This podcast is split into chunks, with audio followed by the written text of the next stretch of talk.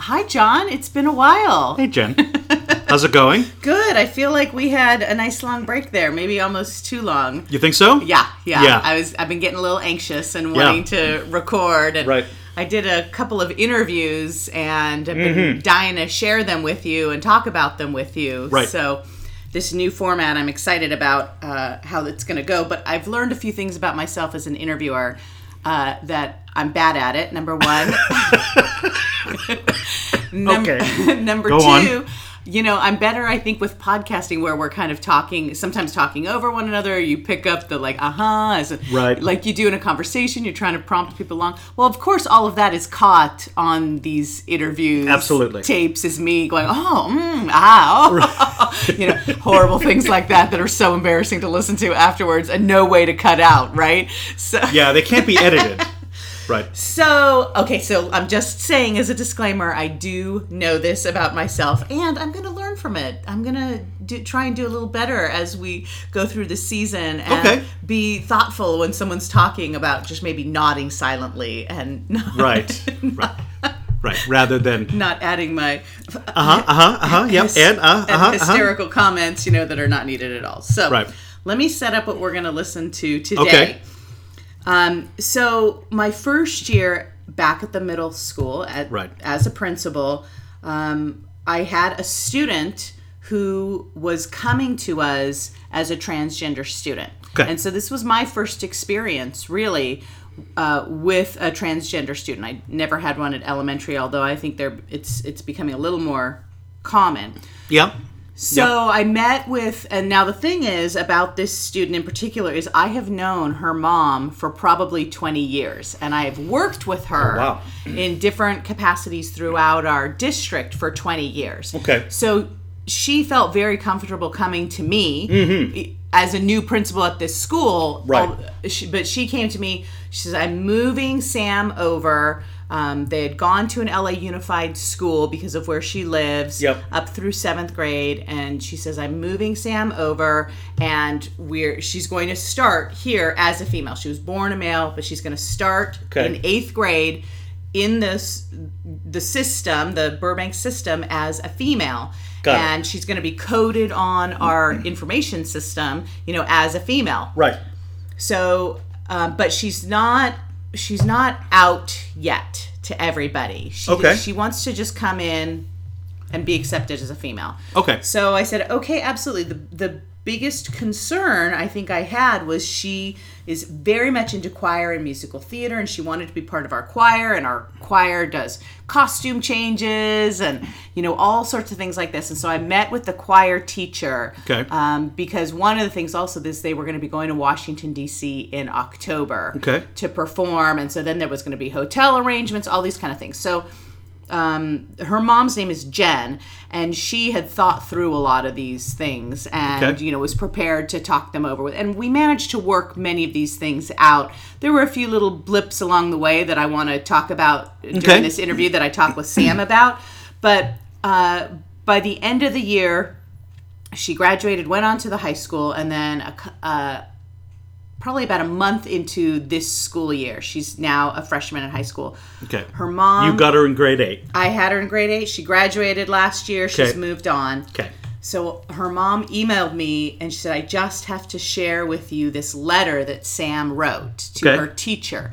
So I was an English teacher, so I can totally relate to this assignment. Right. I bet everybody has been in a class where they've gotten this assignment. You're new in class, and the teacher says, I want you to write me a letter telling me about yourself. You know, I want to get to know you. Right. So this was the freshman English teacher's assignment. So she wrote this letter, and she talks very openly about um, you know her own transformation Yes. and comes out to the teacher essentially Okay. uh, and so uh, jen forwarded this to me and she said i'm so proud of her and it's an Right. amazing letter and so i said it just gave me the idea i really want to interview her and sure. talk about you know her journey her experience Right. in eighth grade now Right. you know Right. she's in ninth grade what is where is she at with it Right. so um, I brought her in to my office and we sat down for a while. And the first thing I did was I asked her to read the letter that she wrote. So I was trying. I knew she was nervous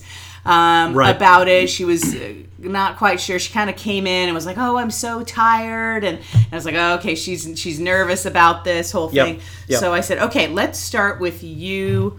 Just reading this letter, and you can tell she's kind of nervous because she reads it really quickly. Okay. Um, so let me let me share this with you. okay. August 16, 2019.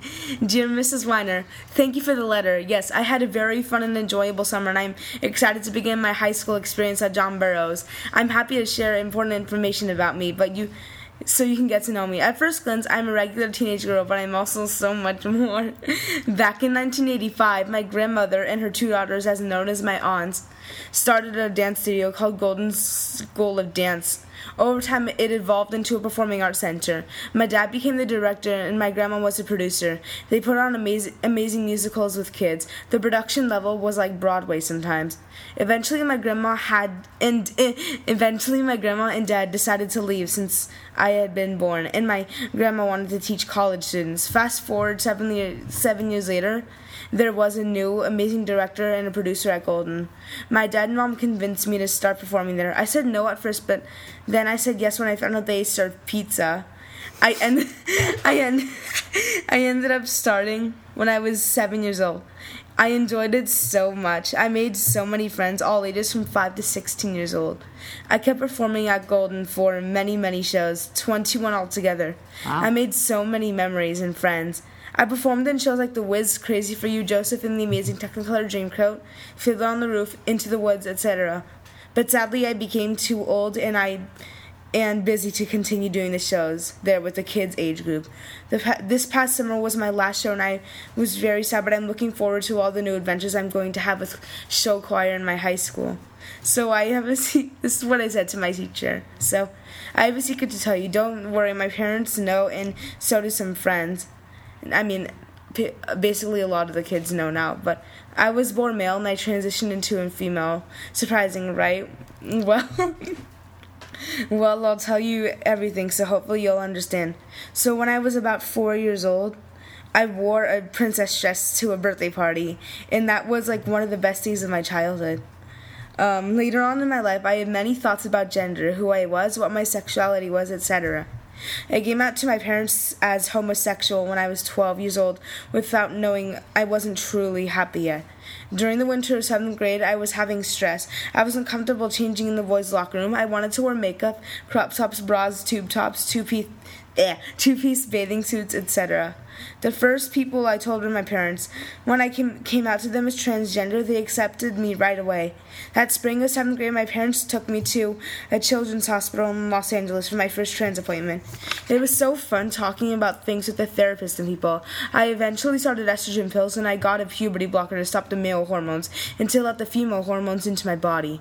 I had entered Burbank Uni- Unified School District in eighth grade going by Samantha as a female without people knowing my secret. I made a few close friends and I told them about my past during winter break. They were fully supportive and happy for me. I lived life as a girl for the rest of the school year. I'm now a freshman in high school and I'm telling more and more people. I'm just not fully out to everyone. Now there is a dark side to me too. I struggle with mental health such as anxiety, depression, OCD, gender gender dysphoria, which I've already been through, and hmm. possibly Tourette's. I got diagnosed with anxiety in fourth grade because I was being overly stressed. I was having panic attacks and a lot of more things. Then in seventh grade, I was having suicidal thoughts. I didn't want to exist anymore. I was getting bullied for my sexuality, height because I was really short, weight because I was overweight, and more. I didn't want to be here. I started cutting myself during the year, and when my parents found out, they got really worried. They told my therapist, and my therapist decided to help me with it. Over time, I got better, and when eighth grade started, I was at Burbank Unified School District. My mental health was much better, however, I may also have Tourette's because I have a lot of tics. My doctors think it's just a bunch of rituals that come with my OCD, which I was diagnosed with in January. So, if I move my body a lot in class or make weird noises, it's probably just my tics. I have a hard time controlling them, but when I do my exercises, my therapist taught me they stop like sometimes. They don't really stop all of the time because you can't really control Tourette's. I mean, you can you can control tic syndrome, but not Tourette's, which my parents don't understand. So, I'm I'm much better now and I rarely get panic attacks anymore. I hope my mental health improves even more over time too. Well, this is the conclusion paragraph. you know me well now, and I hope we have a great year working together. I'm really looking forward to high school and my future. I hope you don't mind me sharing such personal information, but I feel ready to share it with you and some of my other teachers. Hopefully, it explains some things about me that you may be wondering about. Sincerely, me. A pretty extraordinary letter. Right? Wow. She just lays it all out there. Yeah, I mean, um, uh, all of it. Yeah. Right. You have no, you have no doubt who this person is mm-hmm. after you know after a letter like you know like that. Extraordinary. I mean, across the full range of everything that makes Sam Sam. Yeah. Right. And now your sense, you, know, you were a principal for a year. Yeah. Right. So, kind of, what's your sense of how middle school students often don't read themselves all that you know accurately in some respects and totally accurately in others you know how well does she sort of get herself I am surprised at how reflective she is. Yeah. Because on one hand, um, you know, just like you said, middle school students seem to, you know, view the world through only their own set of eyes. Right. And assume that everybody else is always looking at them and, you know, uh, uh, rotating around their orbit. right right right Um, and some of the things that she talks about just remind me of the things that we went through during the year. Yep. Um, uh, about middle of the school, you know, there were there were a couple of inci- incidents throughout the year where she did tell one of her friends, or it kind of came out to one of her friends. Okay. And I would get, I got a frantic email from her mom, you know, the next morning, last night on social media, where all these things happen. Right. Uh, uh, y- she told one of her friends and now they're middle schoolers right are they going to be able to keep these her secret right Is- because that's how it's framed. Yes so and i thought you know coming in um, kids are terrible at keeping one another's secrets. And Right. yet they did. Huh. they kept her secret and then something else happened and you know somebody inadvertently overheard something and figured it out and was not a friend of hers and had no reason to keep her secret and yet still did. Interesting so that was um, a surprise to me that the secret was able to be kept right now this secret stuff is not coming from a position of shame but rather from a position of wanting to control the narrative i think is that so yeah Sam will tell us later. Uh, she told me a lot in the interview about her struggle in seventh grade at Oh, I her see. school. I So see. One thing so it's partly about that I think so. I think that so it's got to be harder for kids who have known their friend group since kindergarten and then are trying to make this change in front of their their group of friends and it, Right. all the people that do know them as one gender and then they say no I want I want everyone to call me by this other gender. Yeah, yeah. And I think Sam probably struggled with friendships and how people responded to her, yep. In addition to how the school responded to this and the support that she felt she didn't necessarily get, and some teasing and bullying that she uh, expected, as middle schoolers do, that the adults could solve that they Yep. couldn't for her. i see okay And I did ask her mom about this too when I interviewed her, and so we'll have we'll have a little more from that perspective as well yeah, when we get to that about Yeah, okay uh, you know how that all went down.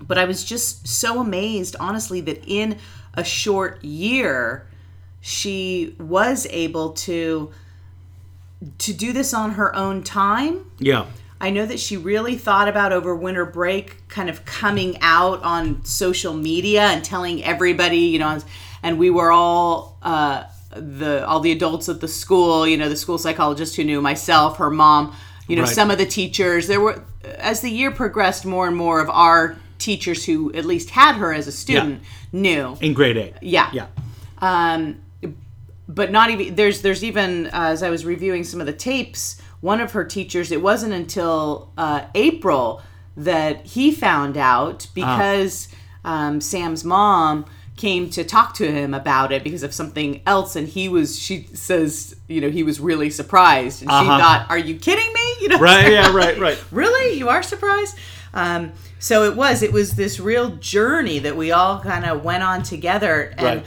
i was i was really concerned at the beginning of the year about you know is keeping this secret actually viable Right. and then if it's not because i i have to tell you i thought initially there's no way there's no Right. way it's gonna Right. it's gonna come out and then what is the reaction gonna be of the students of the school community whatever is Yeah. what is that gonna be like Right. and so i was just always waiting for something bad to happen and it never did Right. That shoe never dropped. yeah Right. which was pretty pretty amazing It's an indicator of where we are as a as a culture in certain parts of the country. Yeah, and I Right. think that even, you know, then I had to reflect on my own, you know, why did I have all these fears that it was going to go badly? Right. Why did I have all of these negative uh, an, initial thoughts? Because I tend to be a very positive person, and like, and when particularly when I meet with parents, and particularly when we're talking about. Uh, kids who don't necessarily fit in the box. I feel like, oh, I'm I'm the perfect person for you because I love those kids. Yeah, Yeah, yeah. send them here. And so then I thought, well, gosh, I was, why was I uh, so concerned about this? It was new for me, Right. right? If, if you have a student with a with a learning disability or autism or you know uh, highly gifted or you know these kind of things, like yeah, come on down. I know I can reassure you and Right. say, oh yeah, I've had lots of kids like that. Let me tell you what we can do. But this was new for me. Right. This was your first time. Mm-hmm. Did you deal with Sam similarly to the way that you dealt with, say, um, uh, you know, uh, a student with a particular learning difference earlier in your career? In other words, you have a does you, was your response the same, or was your response to Sam as a transgender student different than your response to other kids? I think it was different. Yeah. Yeah. Uh, I think that Is uh, that because of the secret? Yeah, Maybe? and my own um, inexperience with it. Right. Right. Because even when I was, you know, a brand new teacher, I had kids with learning disabilities in my class. Right. Uh, I worked with, you know, my special education teacher. We worked, I, and I felt somehow, even from the beginning, th- yeah, there are learning differences, and and I got this. Like I Right. never, I learned more and more, and just became better. But I never had that initial like, oh, they shouldn't be in my class, right? Have you had Right, that experience right. with a teacher that. Yeah. where like, oh, I can't teach this student. You know, they're too difficult for whatever reason, behavioral or academic. You know, I never, re- I don't remember ever having that reaction as a teacher. But I, th- what concerned me was as an adult trying to keep her secret for her Right. and feeling this i think now as an administrator at the school feeling like how can i make everybody else keep her secret Uh-huh. and let her control the narrative i Right. think i was worried about maybe i realize that now that i was kind of worried i was just always waiting for uh, it to to fall apart or how the other thing I was worried about was how is she going to make authentic relationships when she has this big secret? yeah. Yeah. Does she go into that? Not really, but it doesn't seem to be an issue for her. So she does talk about the very first friend that she had and how it came out. Yeah. So we'll we'll get into that one. We'll come to that. Yeah, but I was the very first thing I wanted to ask her about was was what was her parents' response? Right, right, right. That was the, when she came out to them because she mentions in the, in the letter. Right? I was like, what? What did your parents think? How did you tell them? Tell me about that. So that was Right. the next thing. The next clip that I have is her talking about um, just very briefly, really, uh, the response of um, Parents. parents Her parents. and the response of the students who did know you. I'm trying to remember now. I think the next one is the response of the students that you knew in eighth grade and now you're coming out in high school. Yeah. You know, how has that acceptance been now that you really are coming out to everybody at high school? Right. So I think I have that one first is the high school community. Okay. Surprisingly everyone has been supportive i mean there's a few people that like i mean they weren't really my friends but like they eventually found out and they've been like trying to stay away from me but honestly i don't care about what they think. They're just being dumb like any other high school kid who doesn't know about lgbt stuff. You know there's there's a lot of work that we as school leaders do to try to create and shape the culture of the school mm-hmm. right because i wrote about that in my dissertation and have been a principal myself the the leverage that adults have to create and shape a building's culture or a school's culture is much lower than the leverage available to students collectively mm. to shape the culture. Right? I think that that's generally a very poorly understood reality about schools, where the presumption is that most of this is coming from frameworks that adults set up. Adults can set up all kinds of frameworks that may or may not work, depending on the degree to which the student body is prepared to Buy in. buy in or leverage them Yeah. against the nonsense or whatever, right? What you know, what I'm hearing from Sam is uh, there are aspects of my experience that are negative. negative, and I can recognize them as negative, but they're not shaping my entire experience. Nor, in my perspective, this is sort of her voice, right? Nor, in my perspective, is my nonsense to any greater degree than anyone else's nonsense. But I've got a little bit more wisdom Yeah. to step back, so I'm not being in a a place of kind of self-loathing or mm-hmm. whatever. Mm-hmm. Rather, it's just well, yeah. I mean, I'm I'm in a I'm in a big middle school or I'm in a big high school, and there's going to be this sort of ridiculousness, right? Yep. There's always going to be haters. Right. But she's not in a place like those schools that we studied 10 years ago in Ventura County, mm. right, where a student who may or may not have been gay but was not gender conforming was murdered, Yeah. right?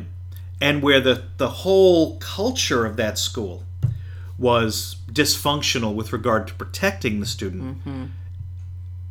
from actual physical threats and real harm, which it doesn't sound like she has received. Well, and that's where I think some of my own fear came from at the beginning of last year. Right. Is if the tide of the um, opinion amongst students at the school were to wash over her in a negative way, do I really have the ability to control that? Right. Or make a difference for her? Right. You know, if she's facing it everywhere she goes, I, I think I'm very realistic about what kind of power I have and don't have over Right. what really happens in the hallways at the school. Right. I mean, you can take, you know, one student and you can talk with them and you can try but if it's if it's this critical mass, you know, I was just I think I was nervous about that. Yeah. What what would happen? And so I was pleasantly surprised. Right. Right. Being a being a school leader is a humbling experience because you learn the degree to which you don't have leverage. That's right. Right. And I could appreciate a sense that if this if this goes a certain way, I am not confident in my powers to move this in a way that's going to be really nurturing and helpful. Mm-hmm. There are any number of scenarios I can envision where this goes really out of control. And it's not necessarily, I mean, in this case particularly, it's about a student who is transgender, has left a toxic school to come to yours. You're a trusted adult who's known the student's parents for mm-hmm. two decades, mm-hmm. right? If if that's not going to be a safe environment, then what is? Right? Yeah, yeah. So there's a lot riding on it from your perspective, sort of in the in the subconscious, Right. Right. Um, yeah, I did. I felt. I felt Like a that. personal responsibility, Yeah. right? Yeah. Right to get it right. Which we all should feel Yeah. as school leaders. Yeah. each individual student, we should be trying to help them become the best person they can be. Mm-hmm. Um, though sometimes that's a somewhat of an abstract experience, and other times it's an experience that takes place within a within a context where you're just not sure what's going to happen. Yeah, and the irony is this went well. Right. And I can't really take the credit for that either. No, no, no, no. It's yeah, you don't get any credit for No. that either. Yeah, I, yeah. I didn't do anything special to make sure she had a positive experience. I mean, I did the normal things that we would all do Right, Uh, in trying to lay some groundwork. Right, And talking to counselors and the choir teacher and all these and having some of these conversations Right. ahead of time. But any above that, there was nothing special I did. Right. But I think that as, and particularly when we get to hear from her mom, Yeah. you're gonna see the groundwork that she has laid, Right. You know, and the kind of mom that she is Uh-huh. that really helps make Sam the person that she is. Right. So my next question that I asked Sam was, you know, well, what was your parents' response? Uh-huh. Yeah, that's what I wanted to hear a little bit more about. okay. Uh, what does she say? They supported me obviously because my dad's best friend is gay. Um, my mom knows a ton of gay people, and so yeah, it was like pretty. I thought they were gonna like support me anyways because like they're really supportive parents. to hear Right. you know all of the emotional uh, drama of having to come out to her parents and that is what i got Right. a, a, a 25 second clip about how, um, well, I mean, there's so many gay people in, you know, in my life that this is like, you know, barely news. Yeah. Right. Um, it's so, I mean, it's so, it's so interesting. Um, to be, uh, a Generation X person. I'm Generation X, right? yep and the idea the idea of being out at all as a gay person. Unimaginable. Uh, in high school in middle school beyond unimaginable it would be it would be like like a form of social death. Right. Beyond even word there would be no language to describe it right? It would be it would be the worst possible thing right because i mean i myself didn't come out until i was 25 right? Um, and only then basically under duress right i was basically dragged out you know by a very dear friend who was like let's let's get this over with enough already right? Um,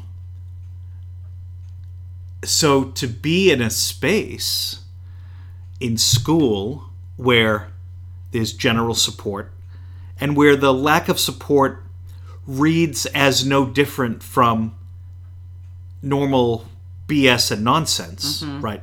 And so therefore it's impossible for the person receiving it to attribute any more weight mm-hmm. to it than if you know it was some dumb thing in a cafeteria, right? yeah So for for me this is kind of the state of generational change, right?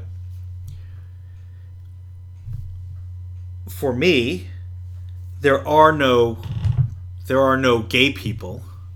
There are no lesbian people.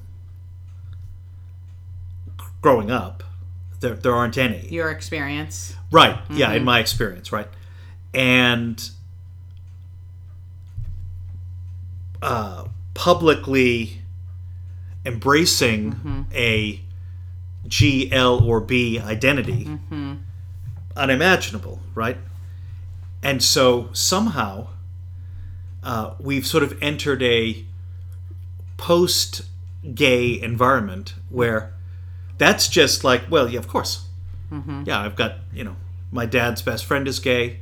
Well, of course he is. Mm-hmm. And you know, I've got these other gay connections. Well, of course you do, mm-hmm. right? Because children grow up with there being a new set of norms, Right. and therefore, that framework leaves Sam no doubt thinking, well, this is this is maybe going to be surprising to them, but mm-hmm. maybe not. Mm-hmm. Uh, and maybe it will be a thing, and maybe it won't be. Mm-hmm. But there's nothing in her tone of voice that suggests that she came to the decision of being out tentatively from a place of anxiety or came out against her will And right from- or if whatever you- right If you remember in her letter, she talks about first when she was 12, she came out as gay. Right. Right. And then she came out as transgender. Right. And to me, that's not about a reticence to to drop the big bomb of transgender. It is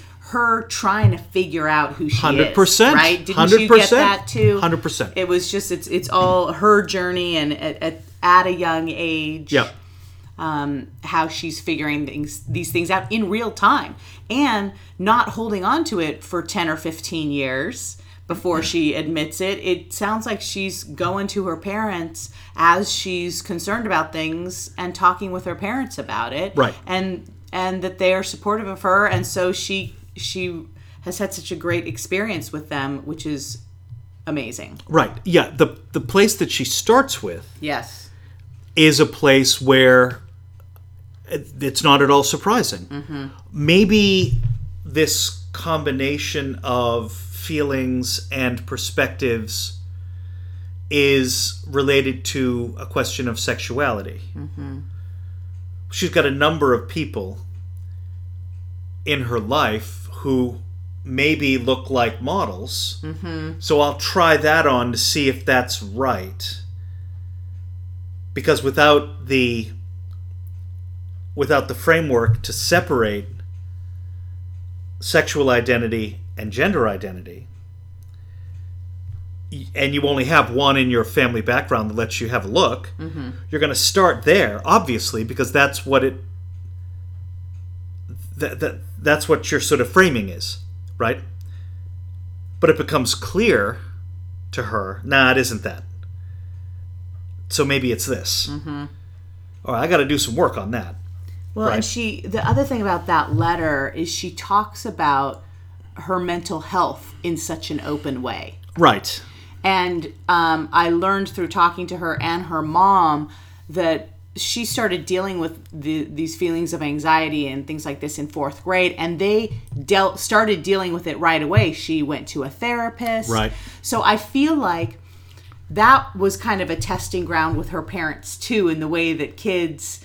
Uh, figure she goes to her mom and her mom is there and they get a therapist and the the whole way as they try and work through this issue which mm-hmm. you know could have been you know as they're exploring Tourette's and all these different things. And here's her mom beside her the whole way mm-hmm. encouraging her reinforcing we still love you no matter what it is. Right. we're going to help you right? Like that sets right sets up in I think Sam's mind that there's not anything that I can tell them that's so horrible that they are going to stop loving me.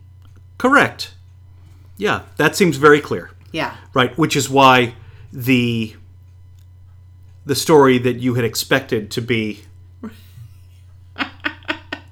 t- 10 minutes of anguish Yes. right is is 25 seconds Right. and psh, done and next Yeah. right Next question. yeah what what else you got Yeah. Yeah. Well, she does. So then she she goes on. Part part that I cut out is because she does talk very specifically about her experience at the old middle school, and she I see. shares a lot of those frustrations. Um, but then she says something really interesting as she starts to talk about the importance of choir and musical theater in her life. yeah So that was one and one of the big draws as well to Burbank is you know we have a very strong vocal music program. Right, right. Very strong. And so I think that was she really wanted to come and join that. So she was going to come in as a female. And I know uh, I've talked to my choir teacher a lot as we're trying to place kids in choir and Right. and she has to deal with the changing voices of the boys right and you know, in sixth grade, like she she was just saying to me the other day, like, yeah, I need some sixth grade boys in the boys choir because I need those high voices. Right. So right. that was kind of funny. But um, so Sam talks a little bit about uh, being placed in choir, and it. I think it's a really interesting uh, uh, perspective she has. I want to share this with you. okay. Yeah, this year I'm a soprano. I think I was supposed to be a soprano originally, but I don't know if I was. I was originally a tenor, but I don't know if that had to do with because tenor's mainly for male, but like I don't know if that had anything to do with like the choir teacher not agreeing with my um beliefs of me being in the wrong body that I need to be a girl. So yeah, um I got moved to the alto section the first day of choir, which I was happy about to at least be in a girls section, even though there were five boys because their voices are still higher than mine right now. Oh, there was. Okay, talk. So, but I don't know that Sam knows any of that. What kind of when we first had our very first meeting with that teacher? Well, I'm sure Sam's not talking about this, but I found out, which was surprising to me, that the teacher was more old school in her thinking. You think choir teacher, here's someone who's going to be very liberal minded, Right. And she's not I see. however to her credit she we had a discussion about it she says what you know what is the law what do, what's the requirement Right. what is her gender in our system and i said it's female and she said okay i will you know treat her as a female it's but we know that our attitudes and our personal beliefs often when we're teaching leak out into little things that we say and do Right, right. so i'm guessing that Sam's experience in that class, some of those attitudes leaked out a little bit, Mm-hmm. and she was able to pick up on those things. Right. And now here she says this. You know, never once did this teacher say anything like that to Right. her, to me, to her mom.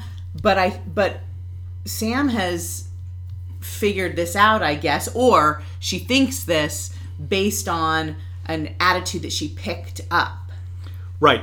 Good critical thinking on her part. Good on your school for giving her those skills, right? I see these kind of things that don't really add up to anything, maybe, or maybe they add up to this thing. Mm-hmm.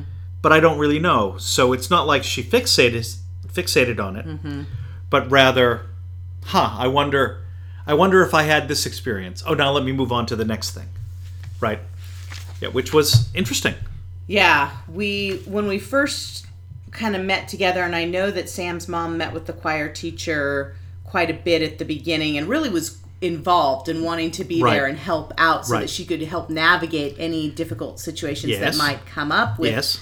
And at the very beginning, they had made an agreement that Sam would change. There's a bathroom right outside of the classroom where the all the girls change, and then there's a classroom right next door where all the boys change. Okay. And there's a bathroom right outside, and I think they just came to the agreement before school started that Sam would change in that bathroom. Okay. And Was that something that you institu- instituted as the principal? no, So you weren't even aware of it. I did not know this until sitting down and having these interviews or uh, this Ah, so a year later. this incident happened where I kind of where I beca- became aware and it was right around I think it was either our Christmas show or it was um you know later on. I think it I have a feeling it was around winter time.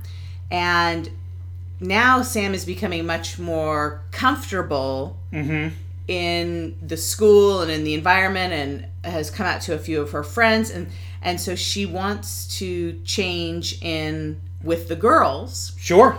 And. I think her mom said, "Well, absolutely, you have the right to change with the girls." So I think she went to change with the girls, and the choir teacher comes in, and the choir teacher I think felt like she was breaking a rule that they had set up or an agreement that they had set up at the beginning of the school year Okay.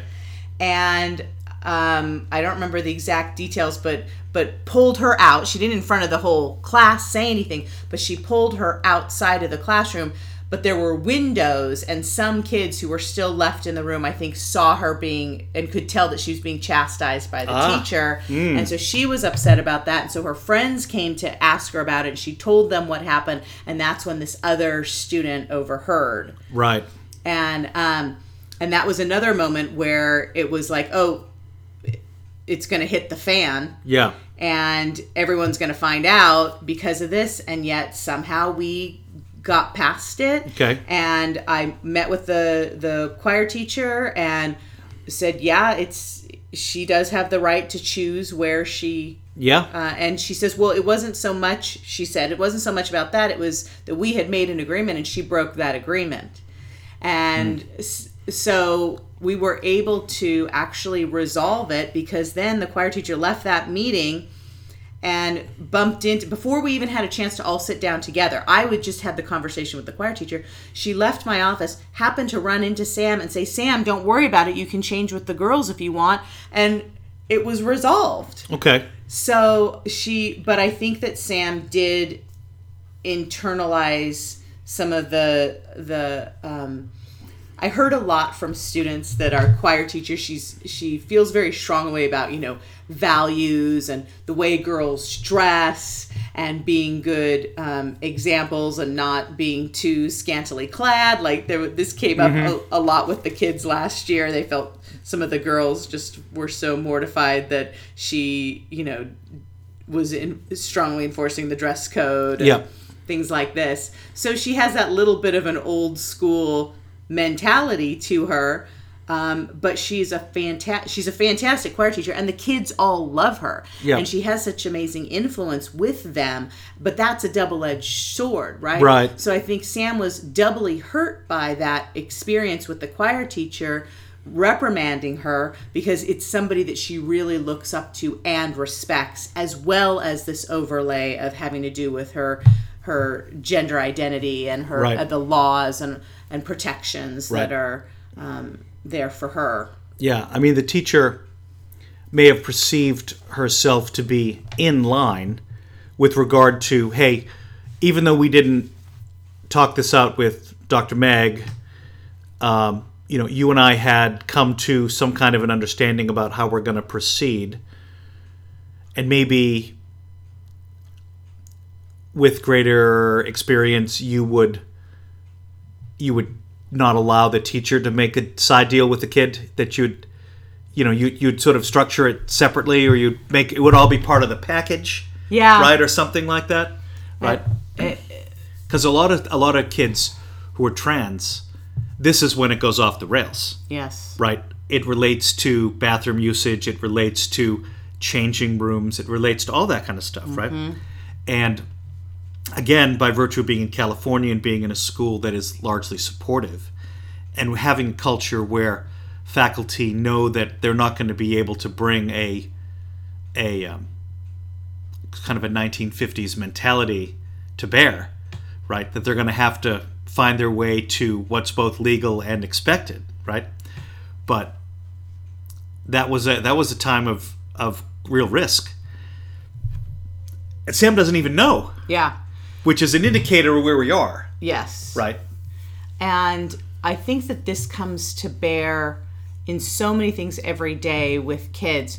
Teachers have their own set of beliefs and standards and morals and convictions. Right. and Right. then, you know, that's why there are laws. That's why there Right. had to be a set of laws about how, what do um, transgender youth where do they get to change? Where do they get to mm-hmm. use the bathroom like the whole reason that there are now laws about this is because when left to each individual school to make this decision not everyone's going to make the right decision. And i can understand because in talking to the choir teacher and even thinking about it myself here sam is is still what they in in stealth mode. She still hasn't come out. And what if in changing with all of the girls something was discovered? And now it's in this mass environment and a bunch of girls suddenly see something they're not supposed to see that they can barely understand because they've known her only as a girl. Yep.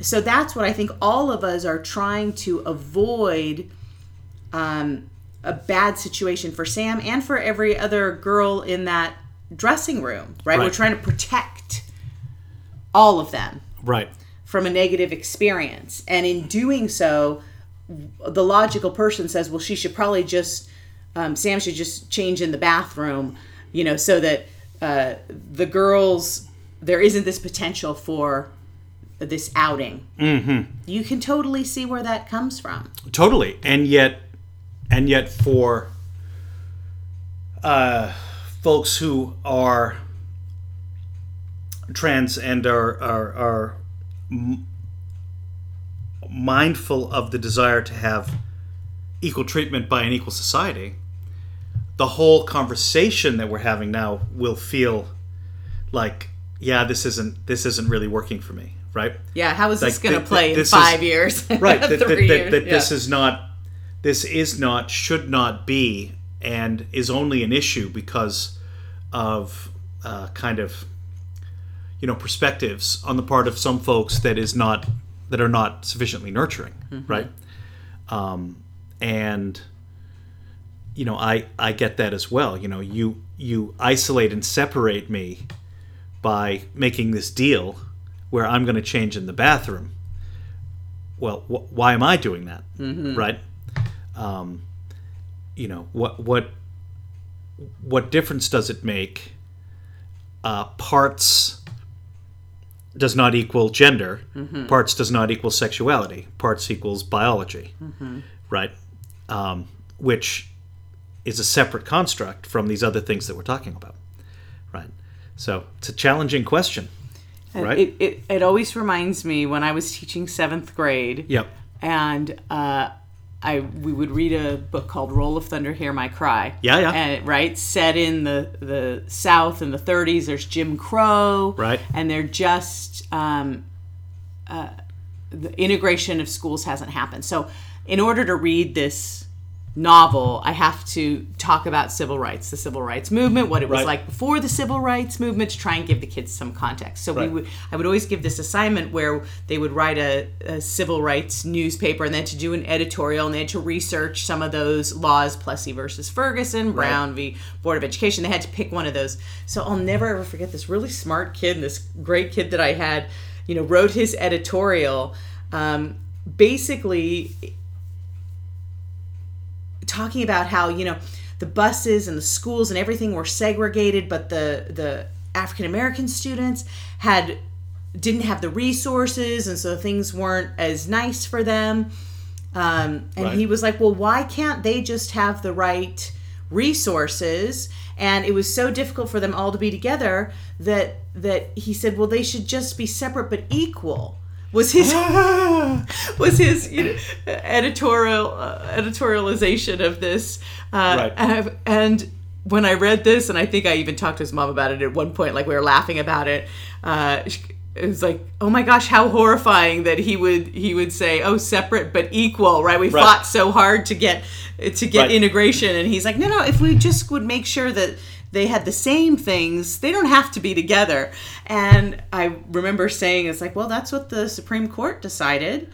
You know, back in eighteen, whatever it was, ninety seven or something, Right. with it. that's what plessy is Yeah. yeah Is, is that so? Yeah, a whole bunch of really smart people also agreed with you back in that time. But now Right. to look back on something, Right. It seems absurd to us, and yet you know, Right. In the moment, they thought that was the best that they could do. Totally. Yeah. I mean, look, I, I think that that from our perspective as educators, right, we know where schools are. Schools are very conservative, small c. Mm-hmm. Institutions, they change slowly Yes. and sometimes fitfully, mm-hmm. right? And you know, we we understand that. We want them to change in ways that will be respectful and nurturing and honoring of our students much faster than the institution sometimes changes, right? For sure. And we, as educational leaders, all we can promise to do is continue to grow, learn, and listen.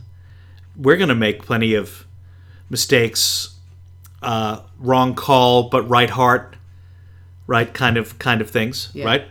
And we're not going to frame things the way that we ought to, or, or, or, or, Yeah. right? Yeah.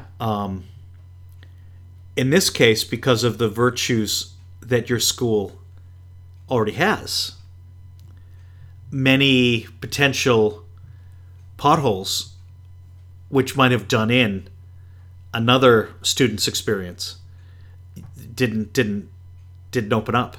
And honestly, if this, kids. if this exact same thing had happened five years ago, I couldn't say that Who knows? the experience would have been the same. It But- almost certainly would not have been. Right. Yeah, almost certainly not. Um, and that's not a function of of um one teacher or one principal or whatever. no. It's just a function of as society evolves. That's right. Yeah, for sure. So maybe this would be a good place to cut this into a second episode. Okay. I've got a few more clips from Sam. All right. Uh, but maybe we should save that for episode two Great. because there's we've talked about a lot and we've hardly heard from Sam and I've still got a lot more from her. Good. All right. Then, then, uh, folks, uh, thanks for listening to uh, episode one, season two of Many Windows, and we'll be back uh, next time with the second half of our interview and conversation with Sam. Okay. Until next time. See you then. Bye.